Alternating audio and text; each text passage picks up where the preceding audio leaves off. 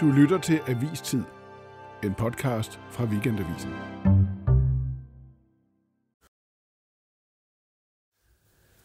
Hvad vil det egentlig sige at være borgerlig? Er det ikke et lidt mærkeligt spørgsmål? Nej, ikke her i Danmark, og det kan man se lige nu, for der kommer et væld af bøger, der prøver at svare på spørgsmål. Og de er enige om, at borgerligheden er i dyb eksistenskrise, men hvad siger de ellers? Hvem, hvor og ikke mindst, hvad er det blå Danmark? I dag skal jeg tale med Hans og Arne om forsøget på at genrejse borgerligheden. Hvis man ser udviklingen de sidste 50 år, så øh, har den i høj grad været kendetegnet af, at øh, de borgerlige i stigende grad har argumenteret for at øh, gå med i noget, fordi hvis man ikke gik med, så var det blevet endnu værre. Og det vil sige, man stiller ikke et ordentligt alternativ op.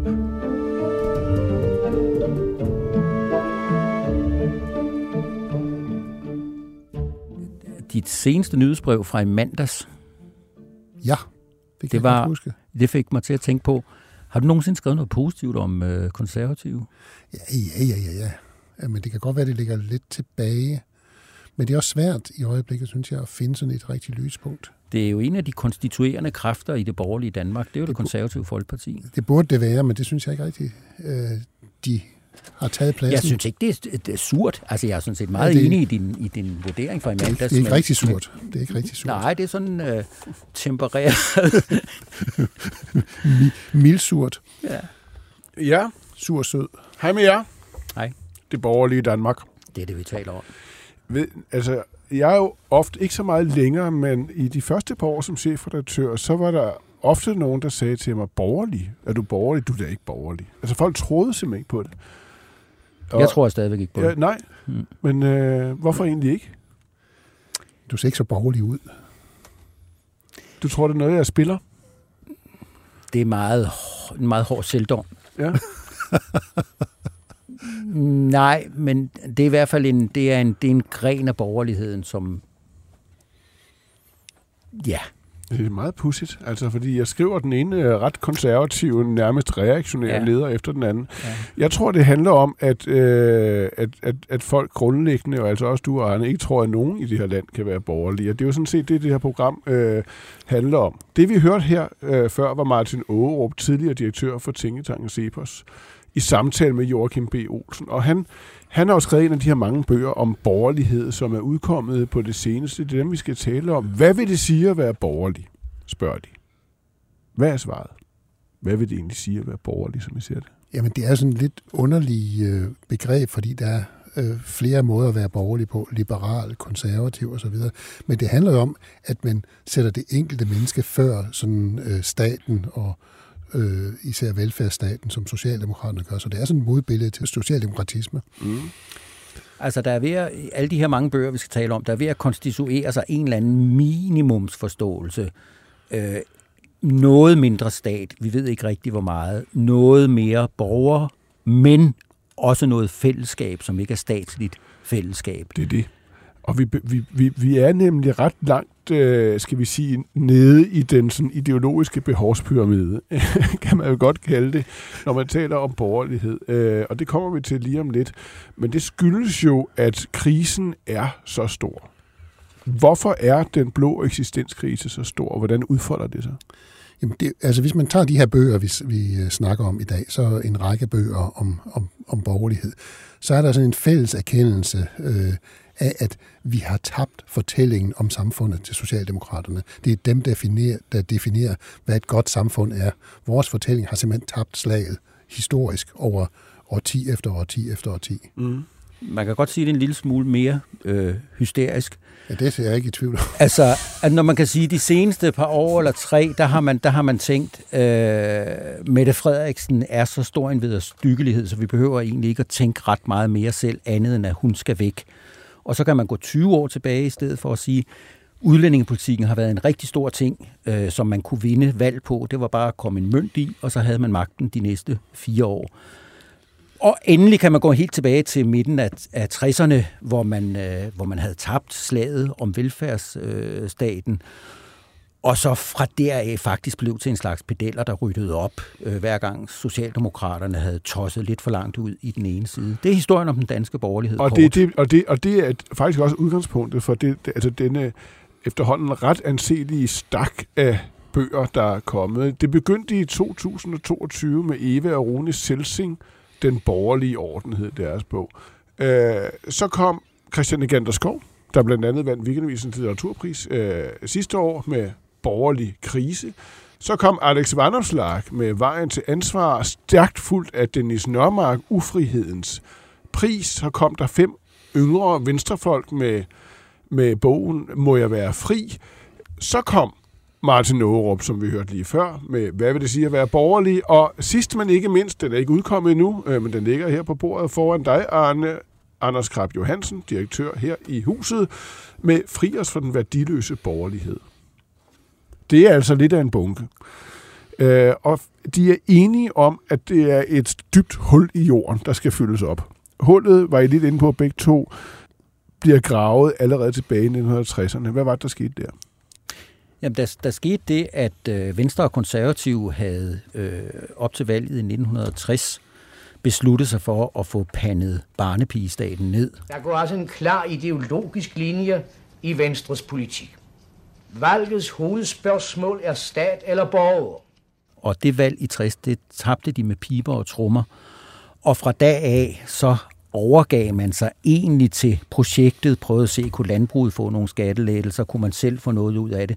Og så derfra, det kan jo ikke nytte noget, der ikke er penge nok til at drive butikken. Det var jo det, der blev Slytters. Mm. Øh, og så kom, så kom få med udlændingepolitikken, der holdt sammen på det hele. Men en egentlig sådan, jeg vil ikke sige antistatslig, men velfærdsstats kritisk holdning, den har, den har aldrig haft sådan rigtig gode, gode, gode betingelser. Nej. Men det er jo ikke, fordi det ikke er forsøgt før. Altså det er allerede i starten af 90'erne, der forsøger nogle venstrefolk jo det er præcis det samme, som det bliver forsøgt nu, lave den borgerlige fortælling om samfundet. Der kommer Anders Foghs bog fra socialstat til minimalstat, Bertel Hårder, Grænser for politik. Altså, de prøver at, at genopfinde fortællingen hele tiden og sige, nu kan det ikke passe, at de socialdemokrater sidder på mm. definitionen af, hvad et godt samfund er. Hvad, hvad, hvad er så formålet, kan man sige, med den her stabelbøger, vi ser her? det er at starte forfra i yderste øjeblik, fordi det, der er den store øh, tragedie i det her, det er jo, at man faktisk får en rigtig god chance for at få diskuteret og omgrupperet og barberet velfærdsstaten ved jordskredsvalget i 73. Der er velfærdsstaten, hvad skal vi sige, 15 år gammel. Den har ikke rigtig sat sig Øh, man har opdaget, at det koster meget i skat og byråkrati og papirnusser osv.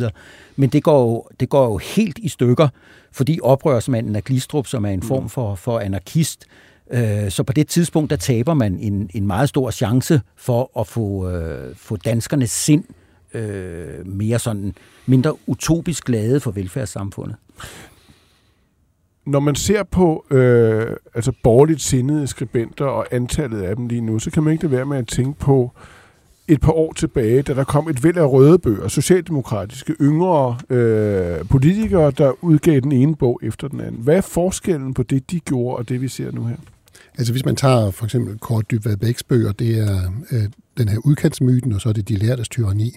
Det er jo meget mere sådan praktisk politiske bøger, der svarer på et bestemt politisk emne. Hvad skal vi med den her udkant? Det var en ny politisk dagsorden, som pludselig fyldte meget, og så kommer han med, hvad skal Socialdemokratiet stille sig for det? Det er meget mere praktisk politik. Det her er jo ned i sådan noget virkelig dyb ideologi, hvad, øh, hvad er meningen med livet nærmest. Det er den nemlig. Hvad, fordi der, det er jo ikke sådan, hvad skal den blå, øh, altså, altså en, hvad, hvad, hvad, skulle den blå tilgang til klimapolitikken, eller finanssektoren, eller hvad det nu kunne være. Øh, Nej, man er, hvor, helt, hvor, man altså, er helt nede ved de enkelte byggesten. Og hvor uenige er bøgerne og skribenterne? Ah, de, er jo, de er jo meget uenige. Øh, du kan tage sådan noget som, som udlændingepolitikken, som mange jo tager alvorligt som en komponent, der stadigvæk må være der, hvor Aarup, der jo har lavet en rigtig, øh, rigtig, rigtig god bog, han har udlændingepolitikken til over i sit puslespil, selvom den fylder en tredjedel af, af hele, hele puslespillet, så han prøver at banke den ned et eller andet sted. Der er en stor uenighed der. Der er også en uenighed om, hvor stor skal velfærdsstaten være, hvor, hvor glade skal vi være for den. Det, der, det, man er fælles om, det er, at man ikke har, man har ikke andet end at starte forfra og bygge på. Altså Christian Negander Skov, som, øh, som vandt vores litteraturpris, han er jo meget, meget kritisk over for liberalismen for eksempel, som jo er en vigtig gren af borgerligheden, og siger, den har i høj grad også været med til at ødelægge den borgerlige tænkning, ja. fordi den er fuldstændig øh, ikke interesserer sig for samfundet som, og fællesskabet. Men øh, kan man virkelig derfor sige, at, at, det, at det er lidt svært at kalde det her et sådan fælles borgerligt projekt? Det, øh, her, øh, Arne, du skrev på et tidspunkt i en af dine øh, bemærkninger om de her bøger, at de er uenige om, hvorvidt mennesket overhovedet er godt eller ondt bemærkninger. Ja, ja, ja øh, altså Dennis Nørmark mener jo, at mennesket grundlæggende er, er godt. Det er sådan en hippie-antropologisk mm. tilgang mm. og derfor øh, skal til mennesket. derfor skal mennesket sættes fri. Ja, ja. lige præcis. Hvor, hvor Aarup har sådan, ja, mennesket er disponeret både for det gode og for det onde, og derfor skal vi ikke have en monsterbyråkratisk politisk stat, som tror, den kan opsamle den øh, meget diffuse viden om, hvad det vil sige at være menneske. Så de har helt modsatstående øh, synspunkter. Hvem der, altså der, det må være tegn på noget ret interessant, at man skal så langt tilbage i sådan i den hvad skal man kalde det? Nu kalder vi den altså, i, altså idehistoriske øh, pyramide, altså langt ned i bunden af den, før man, før man overhovedet kan gå i gang med diskussionen. Altså, det, det hvad er, det, der er på spil? Jamen, det er sådan en erkendelse formodentlig af det praktiske politik, at det er svært at have mere at gøre. Anders Fogh skrev jo øh, sin bog øh, lige efter øh, Slytterregeringen, som han synes ikke havde fået gennemført noget som helst. Han var endda selv medlem af den.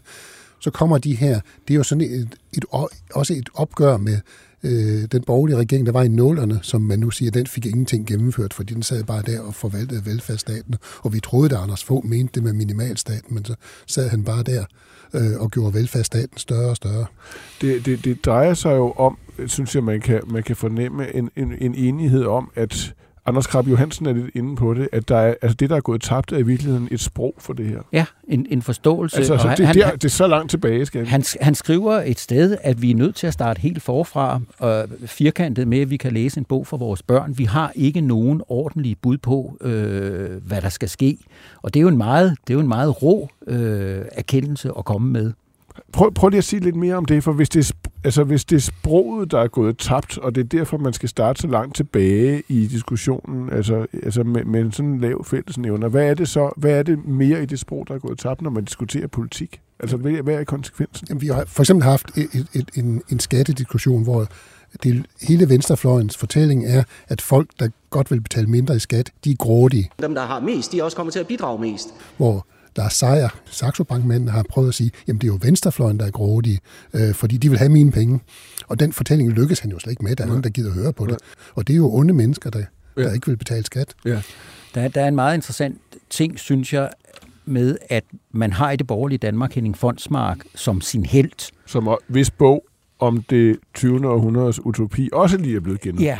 Man dømmer de borgerlige partier på, om de kan samarbejde med Socialdemokratiet. Og Fondsmark har jo det synspunkt, at Danmark som velfærdsstat er en utopi.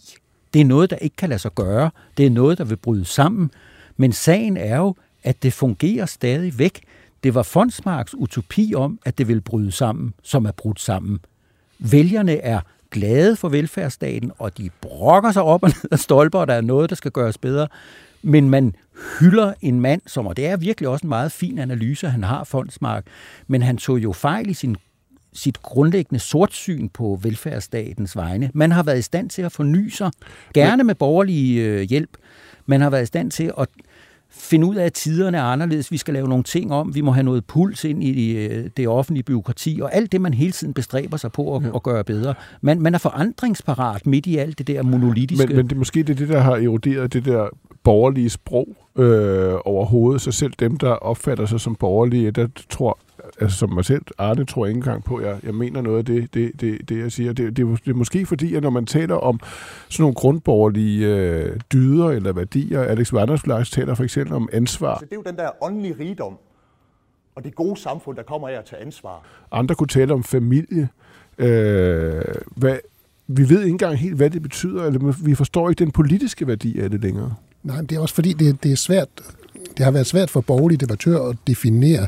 Altså, vi havde også øh, nogle store brud under coronakrisen, hvor der var nogen borgerlige, der simpelthen undsagde det her med, at vi skulle gå samme vej rundt om søerne. Det var tegn på et socialdemokratisk øh, magtvælde. Jeg tror, der var en borgerlig debattør, der skrev, ordet samfundssind må vi simpelthen afskaffe, fordi mm. det er socialdemokratisk. Det kunne, det, sagtens det, være, det kunne sagtens være en, en borgerlig grundværdi. Men det er jo det, er det rene vrøvl, fordi samfundssind er en borgerlig værdi. Altså samfundet er ikke uborgerligt, men man har forvekslet samfundet og staten. Det er noget, Socialdemokraterne har gjort hele tiden, og de borgerlige har købt den forveksling.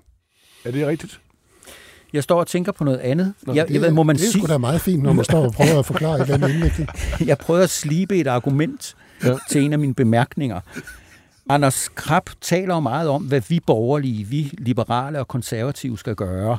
Det, det er gennemgående i bogen, han taler om det. Men når han så til sidst siger, at vi borgerlige, vi værner om individet, vi vil have respekt for familien, vi vil have dannelse, vi vil have markedsøkonomi, vi vil have Danmark forankret i den vestlige verden, så tænker jeg, Hvem vil ikke det? Hvorfor er Socialdemokratiet ikke med i det? Ja. Hvorfor skriver han ikke, nu siger noget fornærmende, vi normale over for ekstremisterne? Altså underforstået, hvorfor ikke SVM-regeringens metode? Nå, okay. Altså, det, der, der, er noget, der er noget ufærdigt i projektet, uanset om man tager det for den, for den enkelte, eller om man tager og ser dem som sådan, som vi har gjort her i dag med, med, med alle bøgerne lagt ved siden af hinanden. Mm. Så, så det, der sker her, det er, at de i virkeligheden bliver lidt fluffy. Det er, altså, det er, og, og det er, tror jeg, er, er, er, er meningen, fordi vi er nede ved den sådan umiddelbare sprog, borgerlige sprogdannelse. Ikke? Hvordan, hvordan kan man forestille sig, at alt det her øh, kan sætte sig i noget konkret politik? Altså, er, er, hvor, hvor langt er der egentlig fra de her bøger, der handler om om at, om at læse højt for sine børn, og værdien i familien, i, i, øh, i, altså i individer og individets rettigheder, men jo også i en anden form for fællesskabsfølelse følelse mellem medborgere. Hvor langt er der til egentlig politik? Jamen, det er jo enormt svært at skrive ind i et partiprogram eller i et forlig om, at nu skal vi læse højt for vores børn, eller hvad man nu kunne finde på. Men der er jo noget bevægelse. Jeg synes også, de ser det er lidt for sortsynet øh, blandt de borgerlige.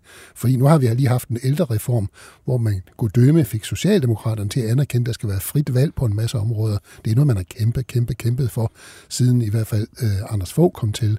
Frit valg var en borgerlig værdi. Og så får man Socialdemokraterne til at sige, at det er en rigtig god idé. Og så sidder man stadigvæk og synes, at man har tabt det hele. Mm.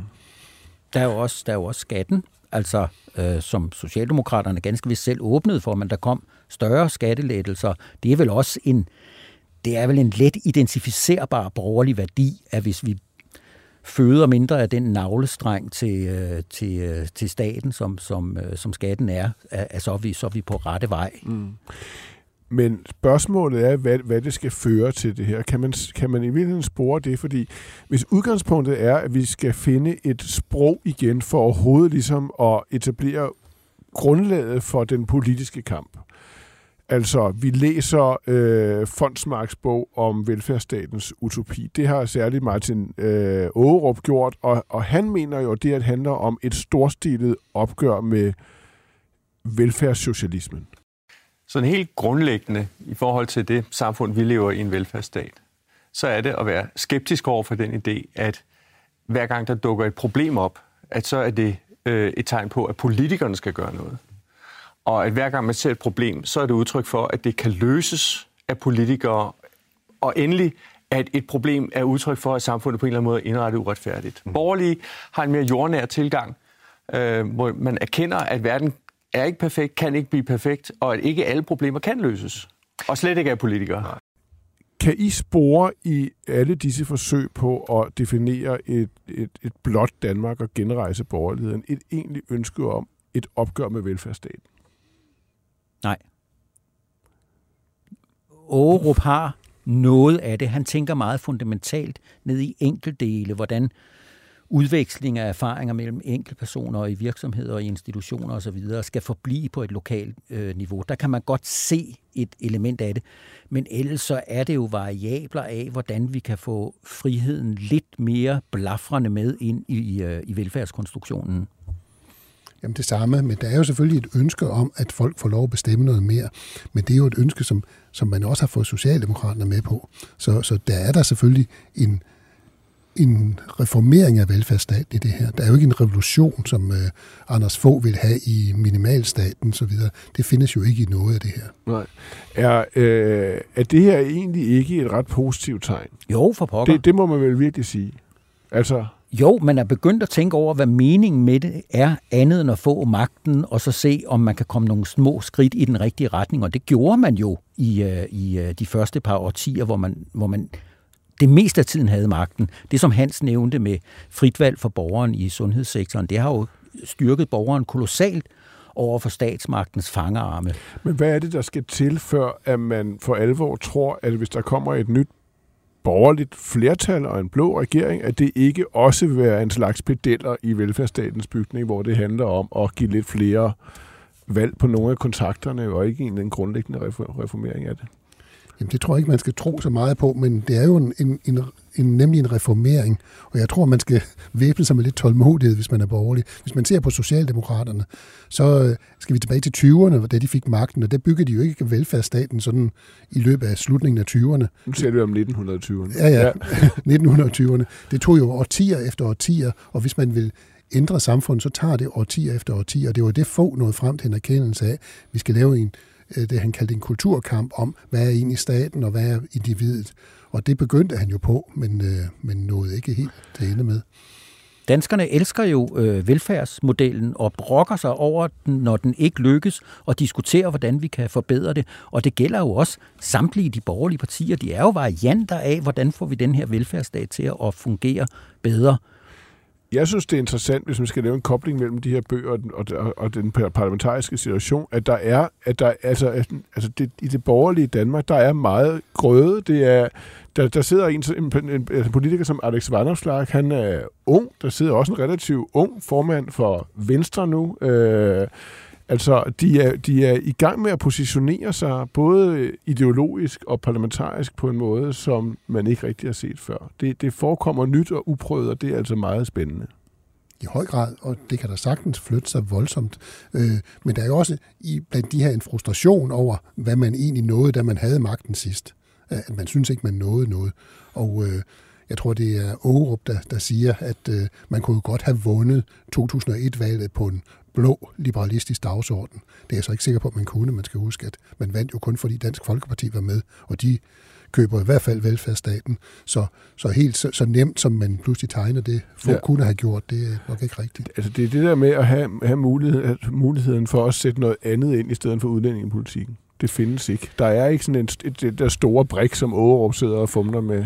Nej, kan men man kan sige, det, det, det store opgør handler om, eller i hvert fald et af dem, om, om private aktører kan vitalisere øh, velfærdsstatens tilbud. Og der har vi haft nogle krusninger på ældrepolitikken i øjeblikket, og der er man jo nødt til at vise i praksis, at når man lukker privat ind, så bliver det faktisk bedre. Mange mennesker har fået en fornemmelse af, at det er nok bedre at komme på privathospital, hvis man kan slippe afsted med det. Små skridt, som han siger, lidt det ene år, fem øre ekstra til sygekassen det næste år, og så går der et år ti, og så øh, bevæger man sig videre frem. Det er sådan, det, er sådan, det skal gøres. Men hvis man bad Pelle Dragsted om at, at vurdere det her, så vil han jo sige, at de har vundet meget store sejre. Mm. Poul Slytter, som vel er en af de mest succesfulde borgerlige statsministre, der har været øh, i Danmarks historie, han sagde jo meget berømt, at ideologi er noget bras. Hvad vil han sige til sådan en bunke af superideologiske blå bøger her? Han vil sige, der er jo godt nok mange. ja, det vil være, det vil være sådan noget. Det, øh, han, har, han har jo heller ikke den bedste reputation hos Aarup, for mm. eksempel. Mm, altså, fordi han retter der op på økonomien, men han retter også op på, at velfærdsstaten kan køre videre. Ja. Men han var jo ikke, han var jo ikke optaget af sådan nogle øh, dybe diskussioner og, øh, om, hvad er egentlig konservatisme for noget. Det var ikke det, han brugte sin post i det konservative Folkeparti til. Det var til at, at blive et store og stærkere parti og sidde på magten i, i et årti og, og få økonomien på ret køl og alt det der, men det var, han var ikke nogen ideolog. Kan I anbefale de her bøger? Ja, i høj grad. Ja. I høj grad. Godt. Hvad får det... man ud af dem, hvis man ikke umiddelbart øh, bekender sig til det blå Danmark? Jamen, man får i hvert fald det ud af det, man kan stå og komme med de skråsikre påstande, vi er kommet med i den her udsendelse, og sige, det har vi faktisk belæg for. Og så mm. kan man finde nogle citatsteder, hvor man kan sige, der kan I selv se, de siger det jo selv. Mm. Jamen, hvis man interesserer sig for, hvor samfundet skal hen, og politik i det hele taget, så er det da en uhyre interessant diskussion, fordi det er en regruppering af nogen, der har haft magten i, i meget lang tid, som nu skal der finde ud af, hvad de skal stille op med sig selv. Vi når ikke mere, de her. Øh, vi lånte et klip fra BT's Lottet og Sumpen. Tusind tak for det. Og til DR og TV2. Tak til Hans Arne. Tak til Birgit Nielsen Petersen, der tilrettelagde og produceret. Tak til vores lyttere. Vi høres ved i næste uge. Jeg hedder Martin Krasnik. Brok, brok, brok. Hvad er det, du har gjort ved din negle? Det er min datter, der... Så. Men røde negle, Jamen, det, er... det er jo ikke specielt borgerligt. Du, du var grundlæggende utilfreds? Nej, altså, men brok, det er mere, brok, brok, brok. Ja, ja, det er det, men jeg synes bare, det, det var... Nej, men måske var det slet ikke så dårligt, altså. Men det er måske mere det der med, at I startede med at sige, at I ikke troede på borgerligt. Jamen, det var da selv, der inviterede.